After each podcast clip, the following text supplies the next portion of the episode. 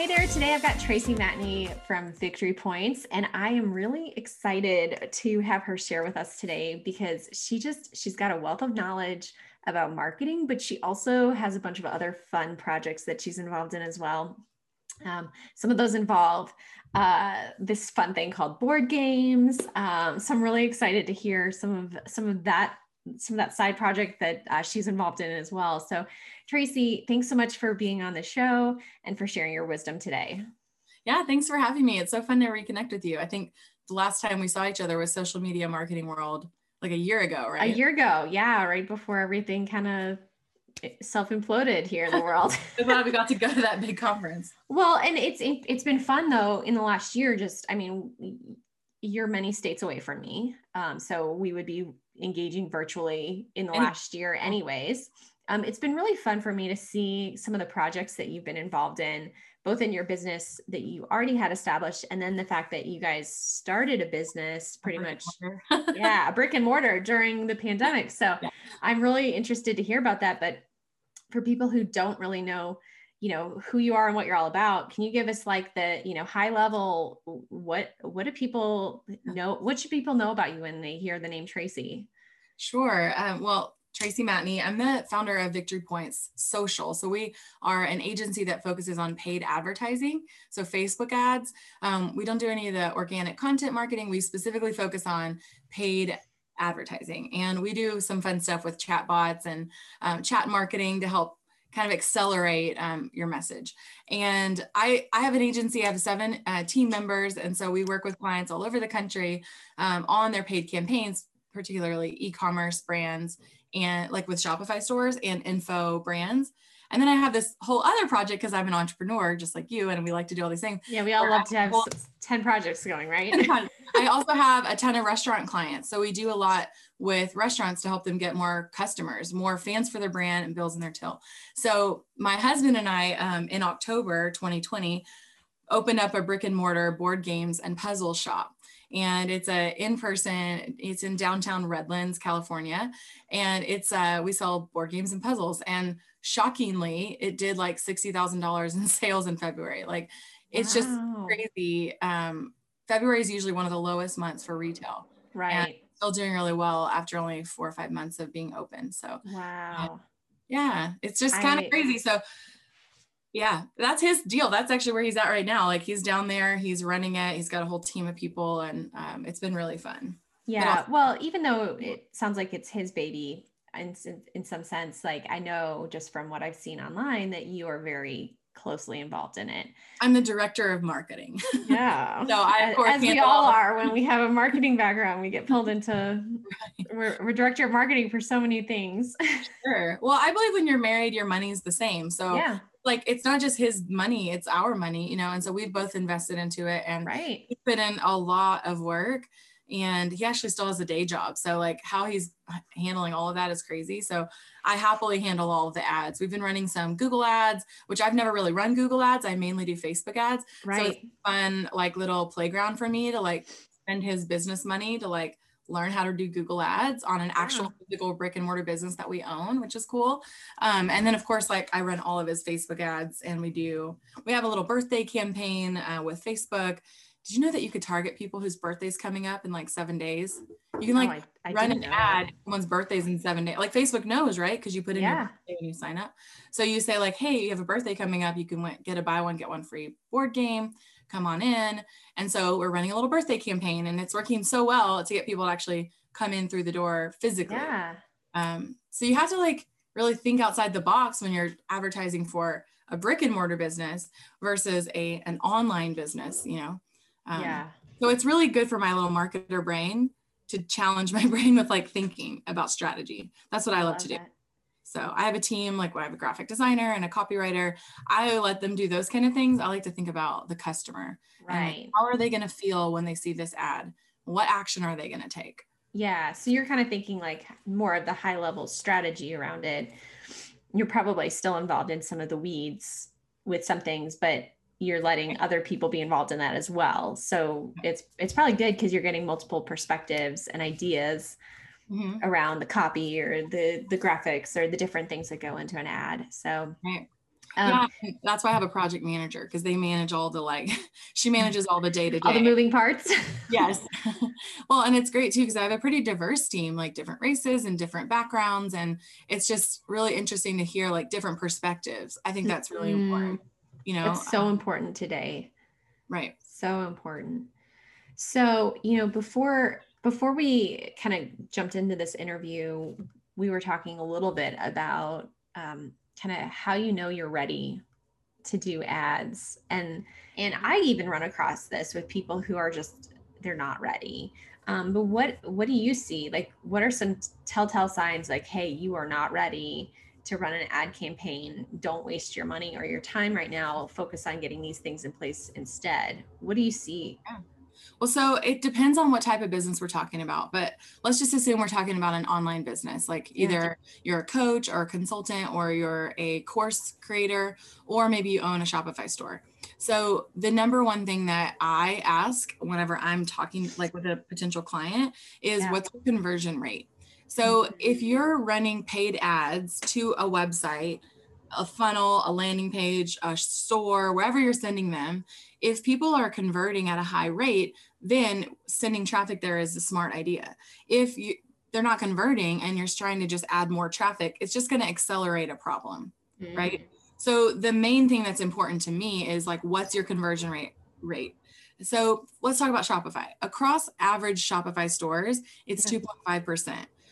Many times when people come to me and we look into their Shopify store, it's around 0.5%. So a lot of people who haven't been optimizing that rate, they're doing under 1%. So that means for every 100 people that go to your website, less than one person is buying.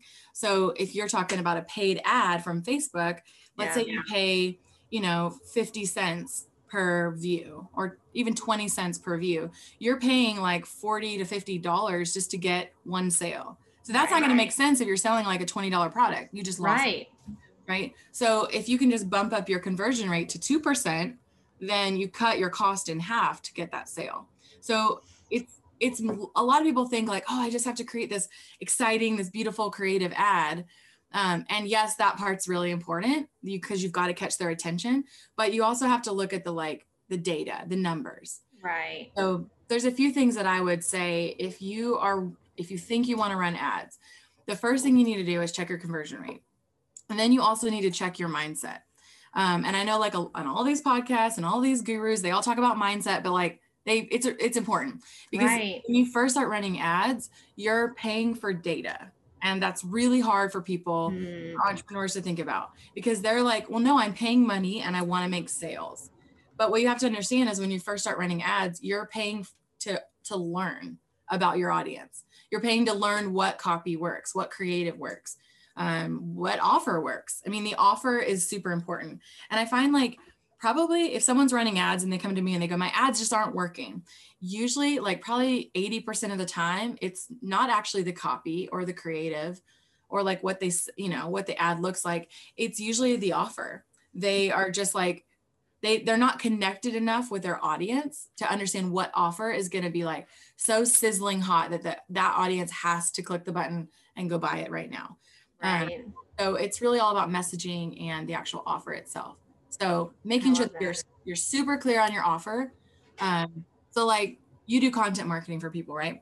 So if when you're doing posts for them and like tons of people are buying, or like your client goes live on Facebook and they get a lot of engagement and people go to the website, they buy their course and they do all that organically. That would tell me, okay, that person is ready for me to set fire to that content. Right. Like getting it off, like I have so many different analogies, setting it off to the races, you know? Right. Whatever it is, like the point of traffic is not to get conversions. Right. I mean, it is, but like your funnel is designed to get conversions. Yeah. What I'm doing for you is running traffic there so that your funnel can do its job. Does that make sense? Oh, totally. Well, and that kind of brings up one of the things that I've seen a lot with people is that people want to run ads, but they don't have the funnel built. They don't have the content built out in such a way that it's ready to do well. You know, maybe it is a good piece of a good course, or it's a good offer, but they don't have the landing pages. They don't have the lead magnets. They don't have some of those things thought through. and right. they don't really understand what those things are. They think, oh, well, I can just sell it on Facebook, right? Right. You know? Yeah. And, you know, sometimes people need to have that, those foundational pieces built out. And a lot of people do have that built out. They're just not leveraging it enough. But then there's some people who they've got great ideas, but they don't have the foundation built to be able to push people right back over to that. So yeah. And it can be easy to feel like overwhelmed with all the things. Right. You know, but it's like, I always remind people, like, we're entrepreneurs. We can do hard things. If we wanted to do something easy, we could just go get a job and let someone tell us what to do. Right. But because we are entrepreneurs, because we created a business, we're going to figure it out. And sometimes you have to pay with your money rather than with your time. And I think that a lot of entrepreneurs, they want to pay with their time because they're like, I can do this myself. I can build a funnel. I can create ads, or I can, you know, do it. And we can, like, I could build funnels, but like, I don't build funnels anymore because I'd rather pay with my money than pay with my time, because my time is more valuable than my money. Oh, totally. Especially as a mom, like, I don't want to be stuck at my computer 80 hours a week. Like, I want to be able to be a good wife and a good mom and be downtown at our business and like talking to those customers. Like, so trying to balance it all, I have to choose what I'm really good at and focus on that. So I always recommend, if you're just getting started, it's okay to like do a few things yourself to kind of get the hang of it. But once you're at the point where you're like, okay, I believe in this. I think this is a proven course or proven product. I'm ready to sell it. Like at that point, it's just an investment. You should outsource it to somebody who has done it before. It'll save you a ton of time, and time is more valuable than money. That's one thing that my husband really taught me. And, you know, there's been different points in our marriage where, or just our adulthood, where we've been able to afford to pay for people to do certain things more than others. You know, you have to kind of to weigh that, but yeah, it's like, ask that question of how much is my time worth?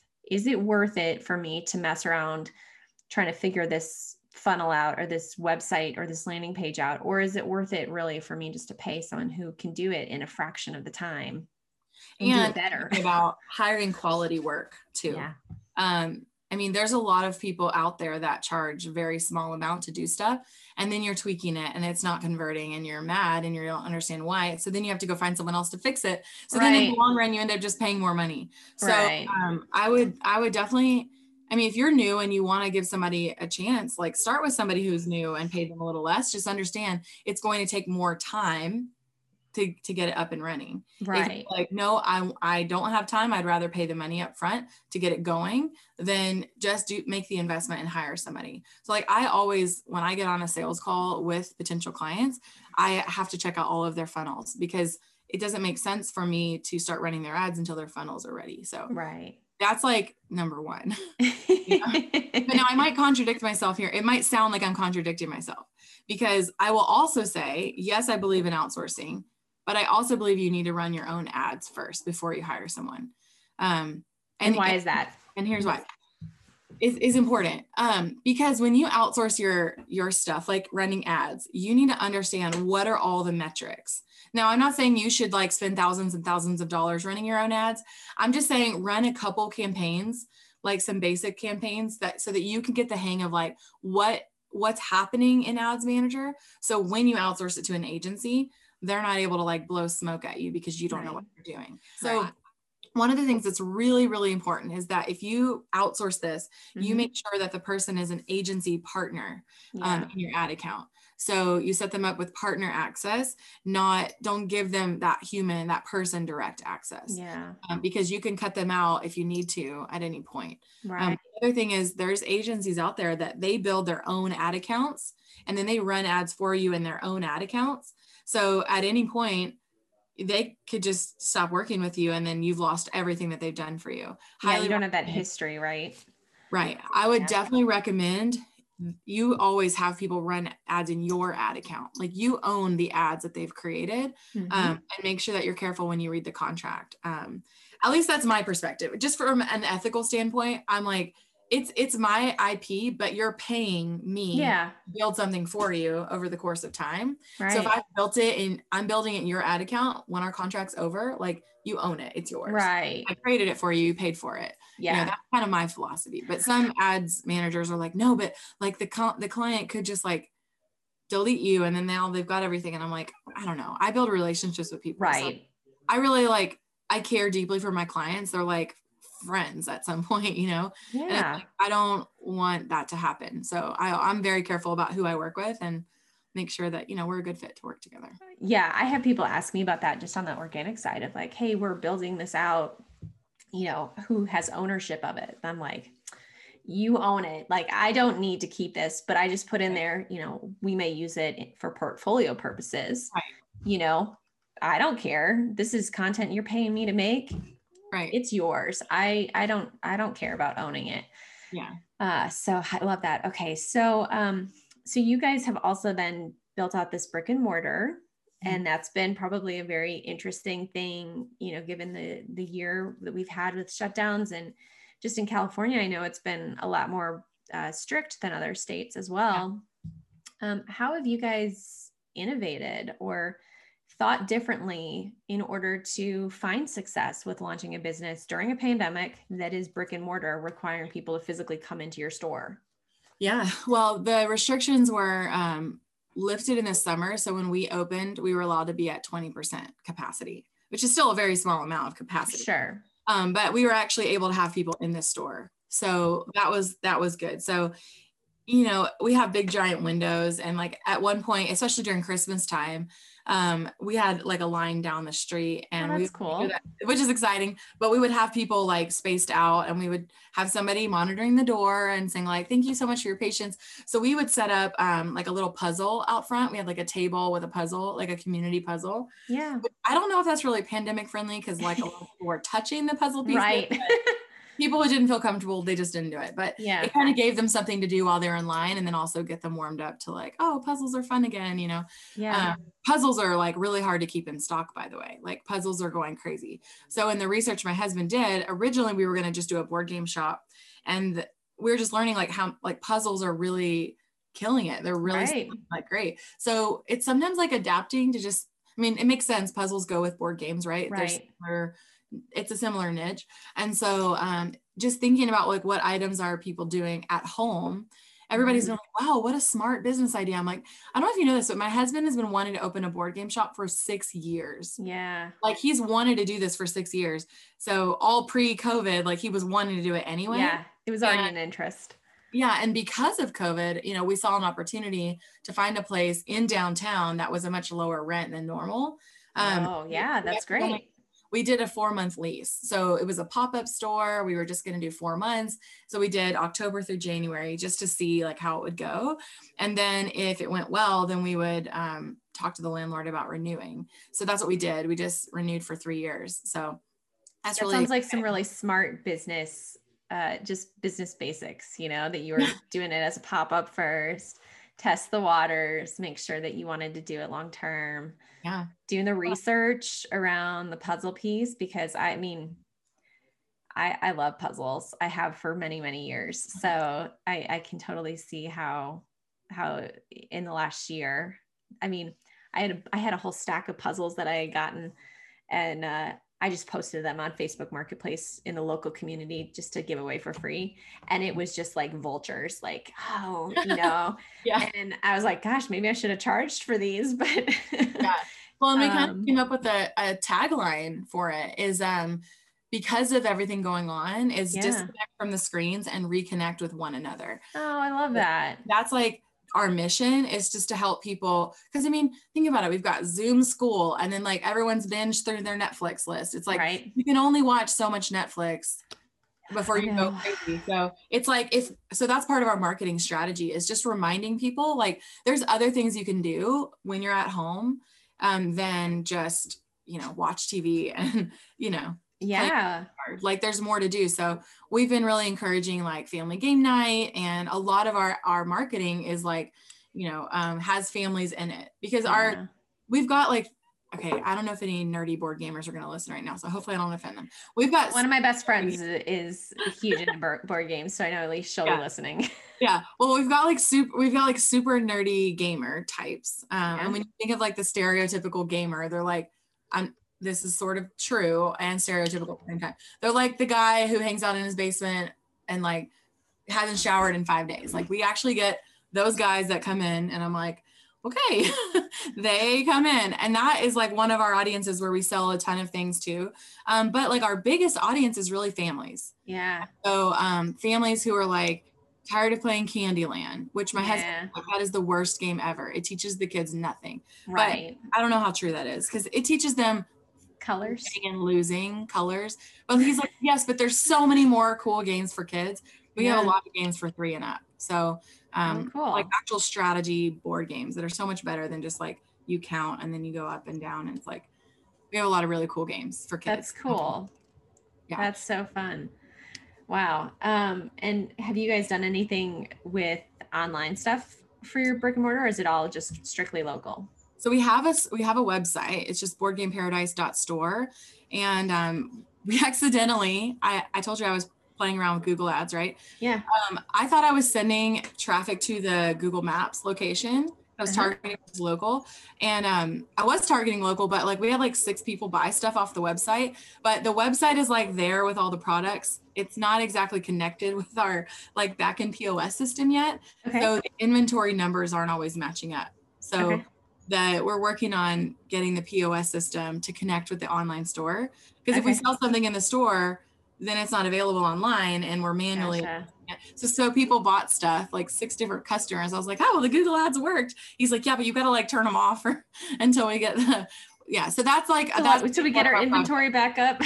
So until it's accurate, because the POS system that he signed up with doesn't actually have an e-commerce aspect. Oh. That's actually a tip. If anybody's listening is a brick and mortar, and you're thinking about pivoting to online, or you've tried, just make sure that whatever POS system you're using in-house is also working online. Like Shopify is a really great one because it has ShopKeep. So ShopKeep is like the physical POS, like where customers swipe their credit card at the store and you can ring them up. But it also integrates with your online Shopify store. So my husband didn't set that one up. We have WooCommerce for the website. And then we use Grindless, which is a really cool POS system for tracking inventory, but they don't talk to each other. So that's something that we're working on. That's one of his goals for early 2021 is to make sure that the website online is ready to go, because I would love to like run ads to it, you know? Sure.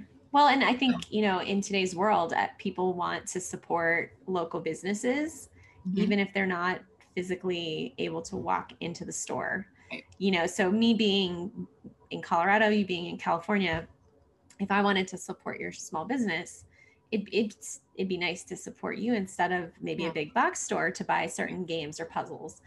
So I've seen that happen with a lot of local stores here in the last year, is them opening up e-commerce. And I think it opens up a lot more opportunities for them. Yeah. And those types of businesses are ideal clients for me because I have experience both of the brick and mortar and with online. You know, I have a client, they're actually across the street from our store. I started working with him before we had the store, but it just worked out across the street.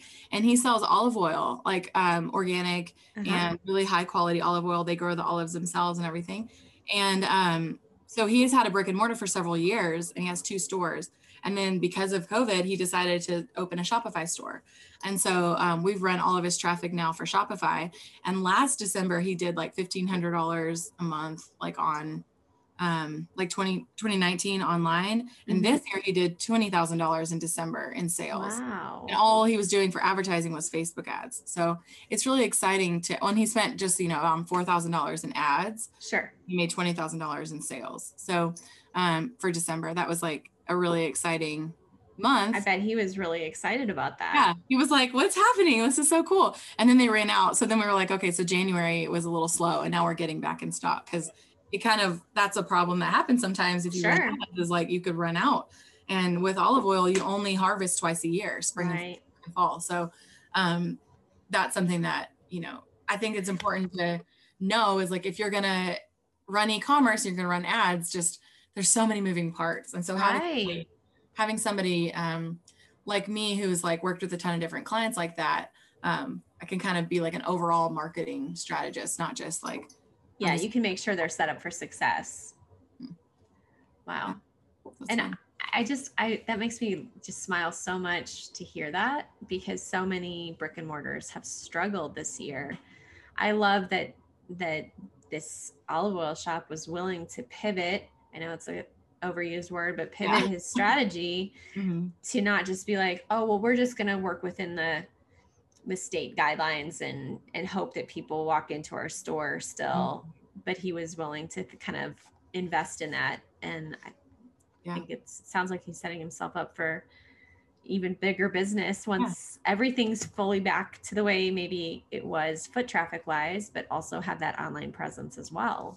Well, and he's seeing the opportunity with online. So pretty soon we're going to be launching a subscription box. So it's going to be fun! Quarterly seasonal box. So you're going to get like an extra virgin olive oil, a garlic or other flavored olive oil, and then like a dark balsamic and a white balsamic once a quarter. I know, right? It's so good. My husband would love that. Yeah. So it's like, so seasonally, it's kind of like you sign up for FabFitFun and you end up with like all these like products, but this is like cooking essentials, you know? Right. And high quality. Yeah. I could see how that would do really, really well. That would be really dangerous for my husband. Well, I'm excited to help him launch that. And honestly, with my experience with working with restaurants, like I love working with food businesses too. So, as long as they have like a proven track record of sales and the product's working and they have a good system, you know, then I would love to like help them launch it. That's cool. Okay, so if you were to, talk to anyone, whether they're just starting to think about building their online business, or they're maybe a little bit in, or they're further in, like, do you have any tips as far as like a quick win that you would recommend for people to do that would help give them a little bit of traction? It could be at any part of the process, whether it's beginning stages or further on in. Sure. Retargeting for sure. So something that you can't really do with organic that you can do with paid is that you can retarget people who have been. So let's say that like, Valerie, you're running videos for people. People watch a certain amount of that video. Mm-hmm. You can run a paid ad to people who have watched at least say 50% of that video.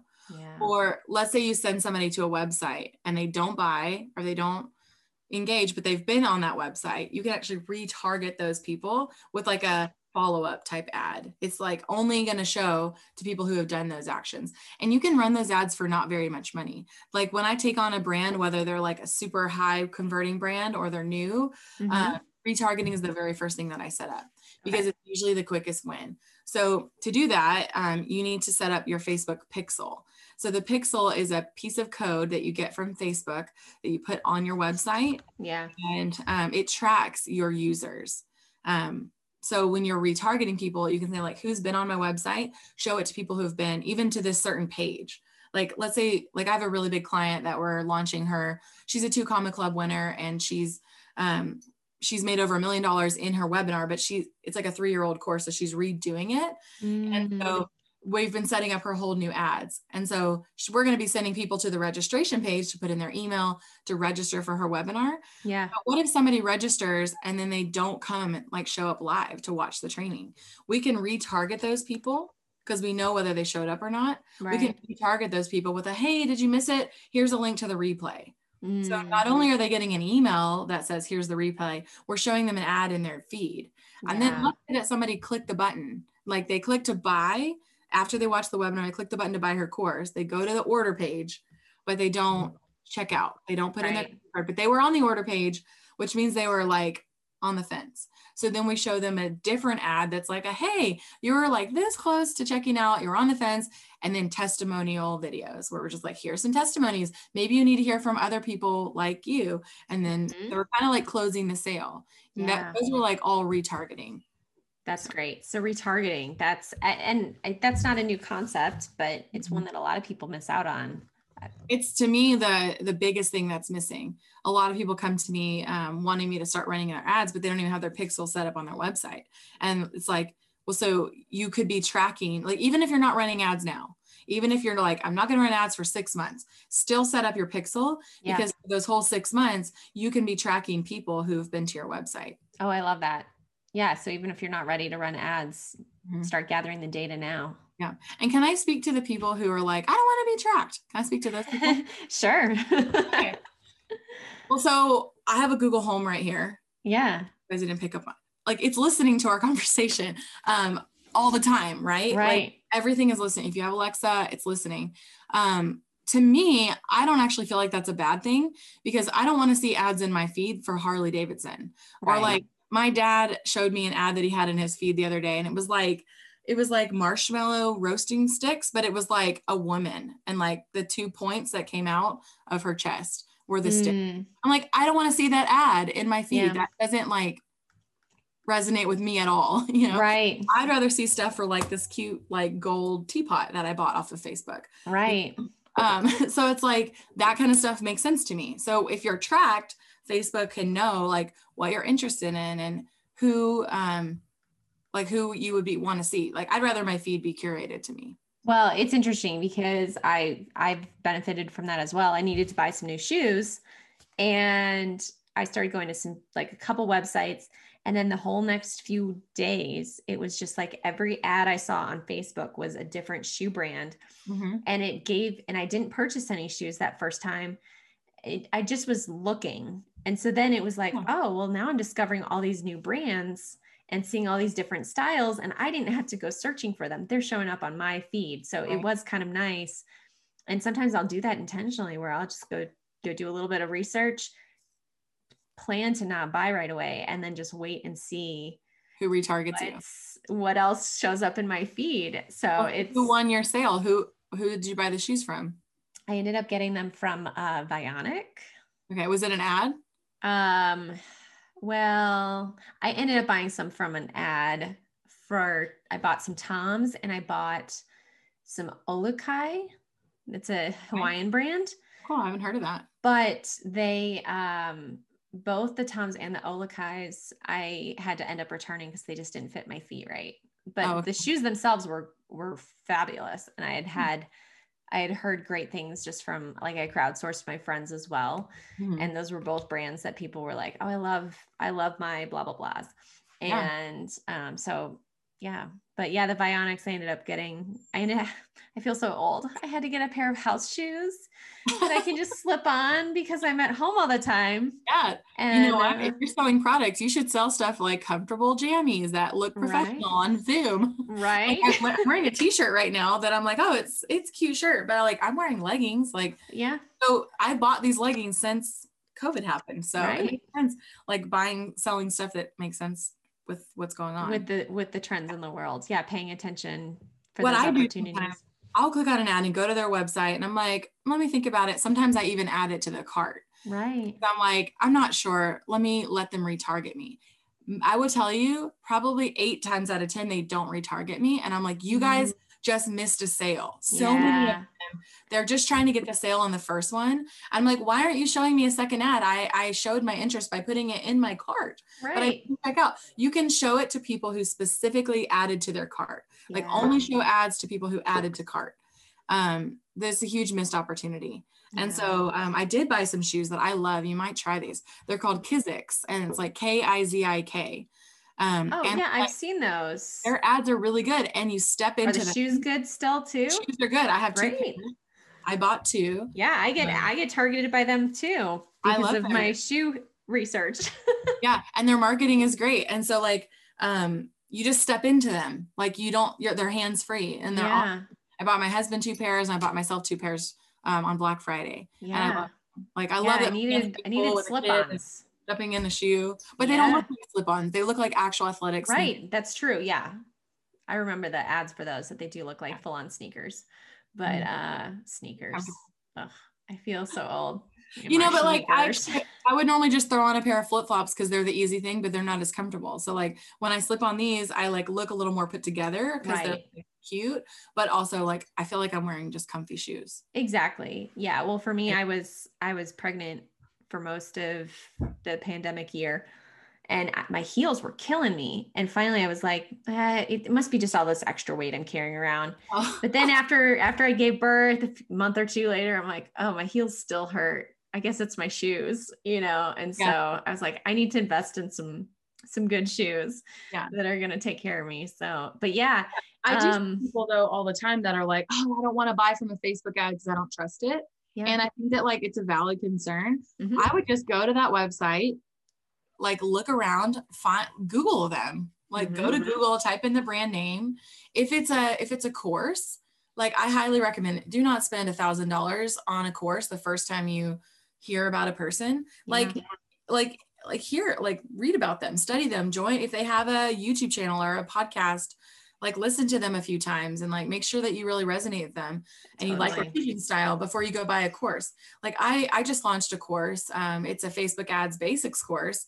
It's only $197, but I wanted it to be at a price point that a lot of like newer people could get good value out of. Totally. And so it's funny, I didn't actually launch it with like ads or anything. I just use it like if somebody, like it's actually the actual Google Drive folder I use to train my team. And so anytime I record a new video with like something new that changed, I record the video and I put it in that folder. And so if you buy my course, you get access to that Google Drive folder. So it's always love that. I love that you're like using it for training purposes and repurposing it essentially into a resource for somebody else. And so it's like a steal to pay $200 and get trained by like someone who's doing this and has spent hundreds of thousands. Almost, I think we're over $1 million we've spent now for our clients. And so it's fun. So I launched that course and I did that because I wanted people to like get a handle on what are we talking about when we say retargeting ads? How do I set up my pixel? How do I create a lookalike audience? Which objective do I pick? You know, how do I decide my creative? So like I go through all of that. Like you can totally set up an entire campaign. Yeah. Those videos. So. Oh, I love that. That's great. And we'll be able to link to that in the show notes. So if you are interested at all in Tracy's beginner class, we'll make sure that we have that available. So Tracy, are there any other resources that you want to make sure people know about that would be really helpful for them? Well, I think that's the main thing. I mean, we've talked about a lot about Facebook ads. I do have some fun stuff for chatbots, but for the sake of time, maybe we should connect on that another time. So maybe we could do another interview about chatbots. A little cliffhanger there. Because chatbots can be like overwhelming, I think, if you're like not quite clear on what they are, but just a brief overview. They are not pretending to be a person. It is not AI. So it's not artificial intelligence. It's simply designed to be an automated, pre-written conversation. So, and it's on your Facebook business page. So like if somebody messages your business page and they say, hey, Board Game Paradise, what are your hours? It'll automatically respond with like, here's our hours. If they say, what can I get to, where are you located? It'll give them a button to click to go to Google directions, like Google Maps. If they say like, hey, I'm interested in your course, the word course could trigger a conversation that's like, oh, hey, you're interested in my course. Are you a business owner? And then it gives them a couple questions and then it qualifies them as a lead for me so that I can follow up with them and say, oh, you're interested in, you know, talking to me. So it will flag me, but it does a lot of the heavy lifting for me. Yeah. Get the user more answers faster. Right. So I do have a free chatbot template, so we can link to that in the notes too. So if you want to we could dive into chatbots even more in the future. Yeah, that'll be fun. Awesome. I could talk about all this stuff for like hours. So I get like super nerdy about marketing. Well, that's a good thing. That's a really good thing that you could speak for hours on it and that you really are passionate about it. And I love just in hearing you talk, it's very clear that you care about people succeeding in what they're doing in their marketing and you don't want people just wasting their time. So I love that. Love that that's your approach. So, so Victory Points is where people can find, is it just victorypoints.com? Yeah, victorypoints.net. Victory Points is a term in board games. Okay, so it's like- So you guys love board games in your house. Yes, we do. If I could take you downstairs right now, I would show you we have this giant wall that goes to our 10-foot ceiling of like those IKEA shelves, the calyx shelves, like 10 feet tall by like 20 feet wide, full of games. Oh my gosh. Yeah. So in board games, you play games and whoever gets the most victory points wins. Yeah. So I created my company's name around that because in board games, you have to be strategic. You also have to like practice because whoever has the most experience tends to win. So it's not just like, usually you might win once when you play a game the first time. Sure. Usually you have a higher chance of winning the more and more you do it. So it's kind of like this board game reference, but victorypoints.com is actually a board game website. It's like the old WordPress blog, so don't go there. Like victorypoints.net. Yeah, so go to victorypoints.net. That's my main website, and you can find all these resources under the shop tab. There's a shop, and you can grab any of my courses or any of my freebies. So great. Well, thank you, Tracy, so much for all this amazing wisdom and just insight into Facebook ads and e-commerce and even brick and mortar. So thanks so much for sharing and just sharing the story of how you guys have innovated and adjusted with how the world has changed in the last year. If you liked what you just heard, please hit subscribe to make sure you don't miss any of our future episodes. And while you're at it, go ahead and leave us a review. That not only helps us out, but it helps others discover great interviews just like this one.